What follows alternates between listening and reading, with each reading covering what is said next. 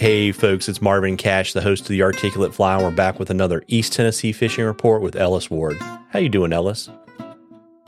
I am doing well, Marvin. How are you? As always, just trying to stay out of trouble. And uh, dude, you got a little bit of rain in East Tennessee. How's it? Uh, how's it looking out on the water? Different. Looks like actual rivers. So the the freeze down, you know, the the long lakey sections on the Muskie rivers are have have been interrupted. There are certain sections you can't really even get through. I say you can't really because, you know, two hundred fifty-eight pound drift boat, you, you can figure a way to get over stuff. But there's a lot of sections that jet boats haven't been able to go on.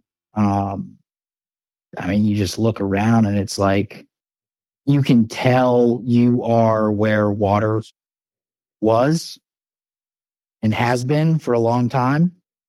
And so that's, you know, up in the the hills of North Carolina, and and now and then even even down in, into Tennessee, French Broad, Nolichucky, they just, you're driving by and you can see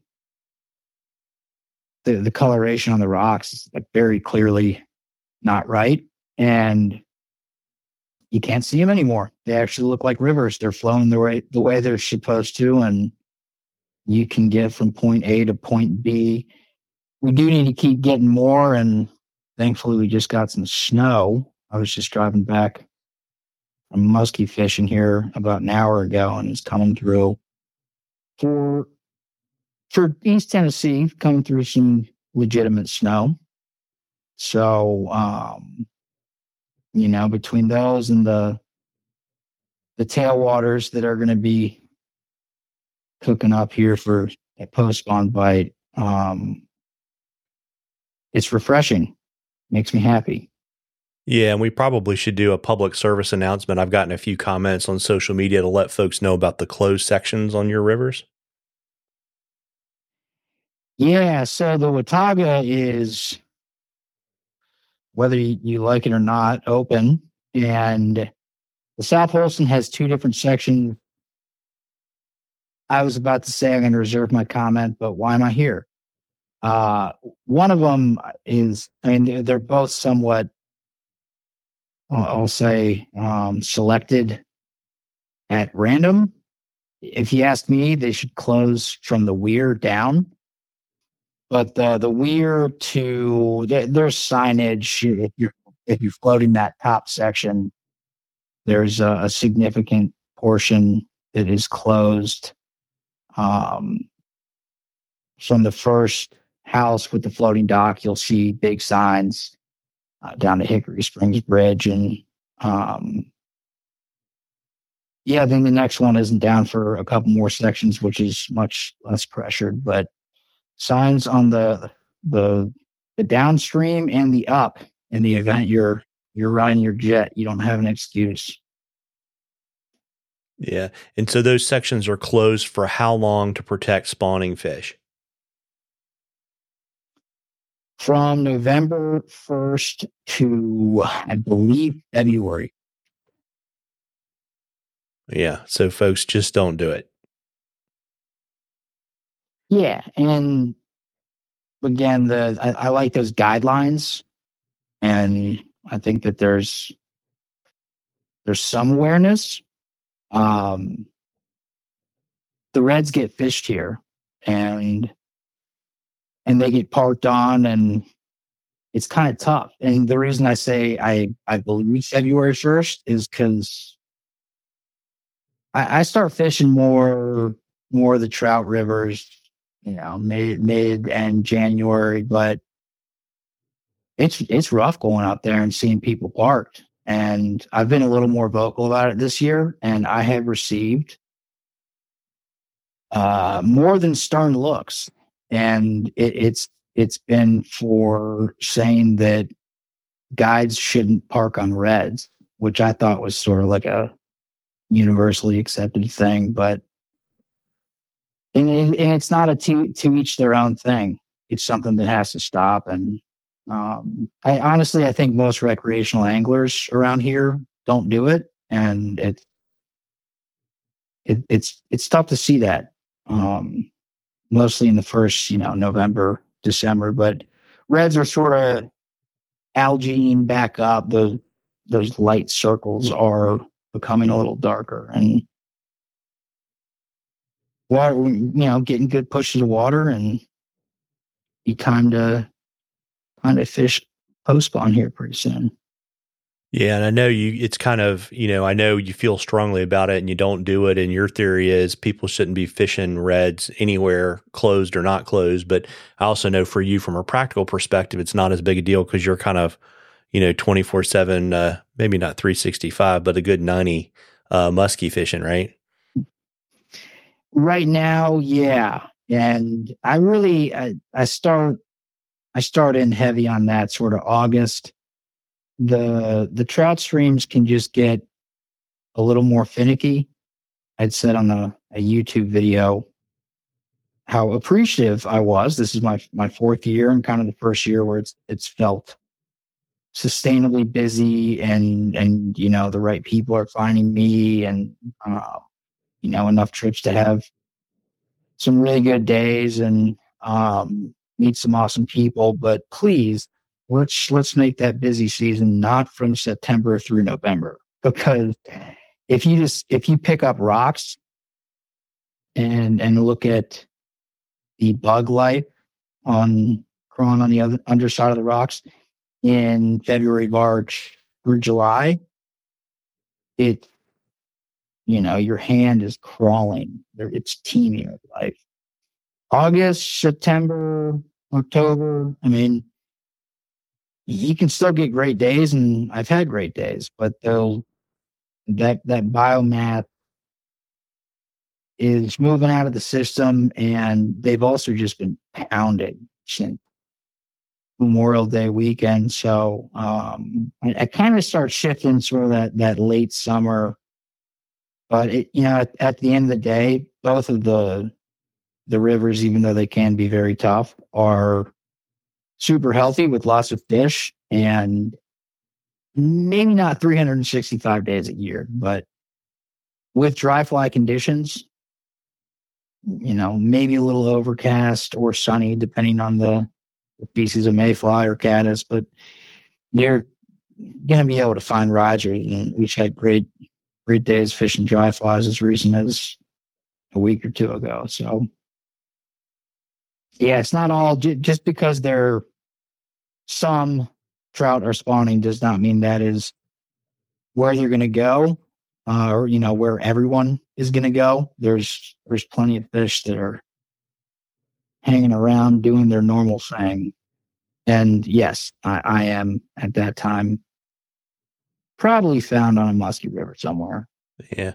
Speaking of, uh, what are you seeing, you know, now that you've gotten a little push of water, uh, how have things changed? Well, we haven't, it's basically opened up a few different pieces of water. You know, the, the areas that I've, that I've fished that are part of the T V A system, um, you know, pat- patterning muskie throughout season or over years in like that's the hardest thing, finding the finding the home, knowing their even the cities, not to mention the zip codes and, and addresses. But being able to do that in the same day when you're getting, you know, a, a totally different set of conditions can be a little more challenging. Sometimes, sometimes it can fire them up. Um, but what, what more water means that we're, we're having consistent windows of generation and no generation. So you're, you're fishing the same amount of water, um, be it high or low, for longer periods of time, which it's, it's really hard. I mean, sometimes you'll get them on those, those fluctuations, and you'll see them moving there, but um, fishing anything off color, just knowing how deep you're going and, and, and where they're holding based on generation or not, is it really changes the day around. So having a little more consistency there and longer windows of water on is is really helpful for for tracking them down. And then on the freestones, I think it's just, it's fired them up a little bit. So it, it hasn't been so much that sections are anything other than like the, the topical view, like those logs that all should be underwater. Yeah, now they're underwater. They haven't turned into new holding zones or, you know, rock structures, and, and some of the lower areas haven't vanished. Um, but seeing more, I mean, just in the last week, seeing uh, a little more commitment from the ones that I know where they are, and, you know, finding, finding some other one that, like, yeah, I didn't, I didn't know they'd be there, but the more you fish, I mean, there's, you got a little color in the water. We've also just had some good days recently, some good moon days that coincide with cloud cover. So getting fish in the net and and getting more of those addresses. I think that was a Chris Wellen thing from one of your interviews with him. Yeah, funny. I just re-released that, uh, or I reminded people of it, I guess more accurately. Uh, I'm doing a twelve-day of Christmas thing where I'm putting out old episodes um, to kind of drive people back to uh, to Spotify. But yeah, you know, it's kind of funny with those conditions. You know, um, good day to be a muskie, bad day to be a horsehead sucker. Yeah, or um, good, good or bad day to be dead deer tied to a hook. Yeah. And so, you know, uh, speaking of, we're kind of winding down. This is our last fishing report of the year, and this will actually be the last episode I'll put out this year. And it's time to do our drawing.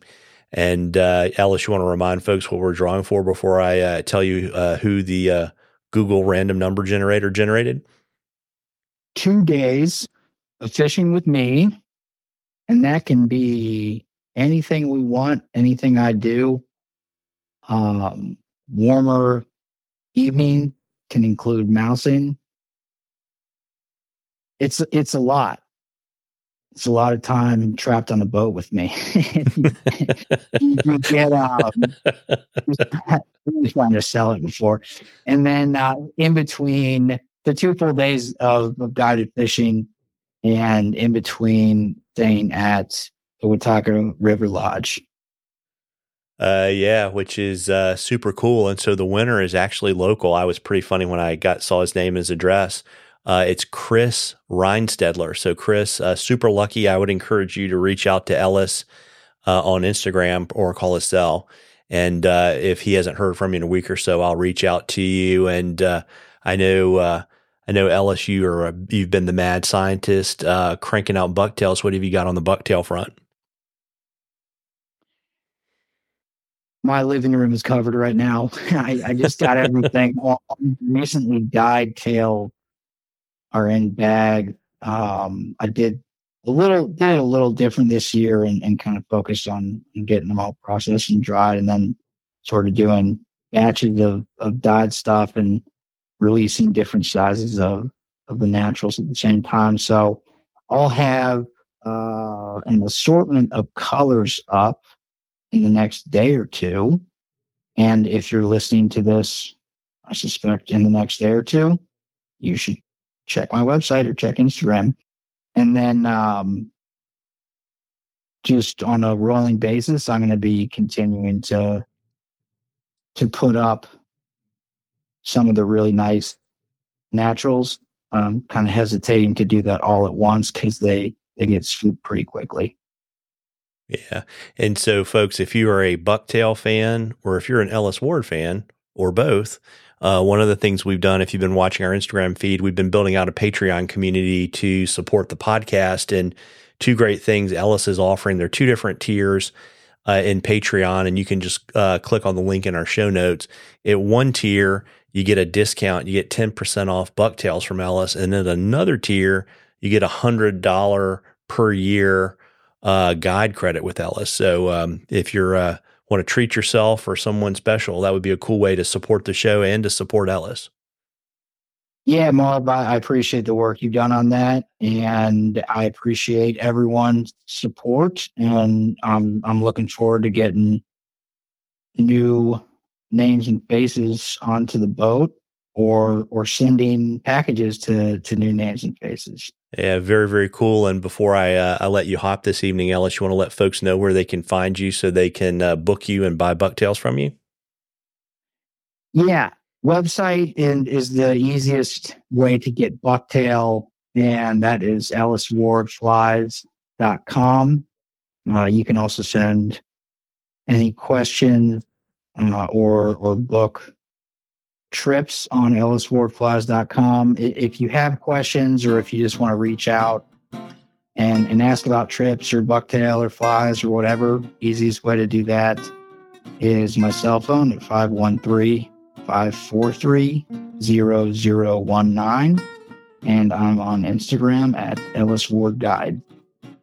Uh, well, there you go. And folks, I want to wish all of you a Merry Christmas and a Happy New Year. Merry Christmas and Happy New Year, Ellis. Merry Christmas, Parth. Tight lines, everybody.